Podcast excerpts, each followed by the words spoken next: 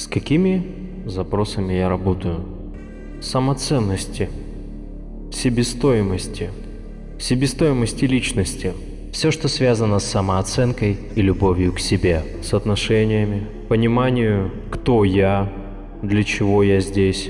Вопрос здоровья, почему болит это, почему не получается похудеть, почему я плохо себя чувствую, почему я плохо выгляжу, почему я работаю на любимой работе, почему я мало зарабатываю, почему у меня плохие отношения с женой, почему она мне изменяет? Или почему он меня изменяет, почему я несчастлива, почему я несчастлива даже тогда, когда у меня богатый муж или богатая жена, почему мне не интересно заниматься своей деятельностью, почему я заканчиваю тогда, когда вроде нужно продолжать.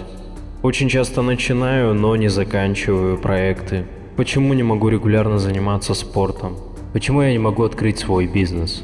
Почему я боюсь и не могу уволиться с работы? Почему я не могу расстаться со своим мужчиной? Или почему я боюсь расстаться со своим мужчиной? Или я не могу расстаться со своим мужчиной? Или я не могу расстаться со своей женщиной? Огромное количество вопросов по реальному, настоящему состоянию счастья в человеке.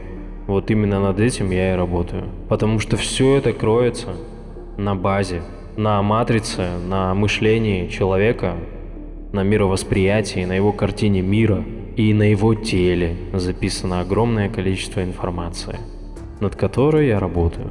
Как через психологические и классические практики, так и нестандартные подходы.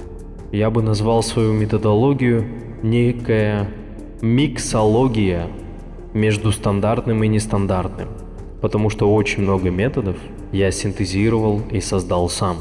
Возраст людей, которые подходят.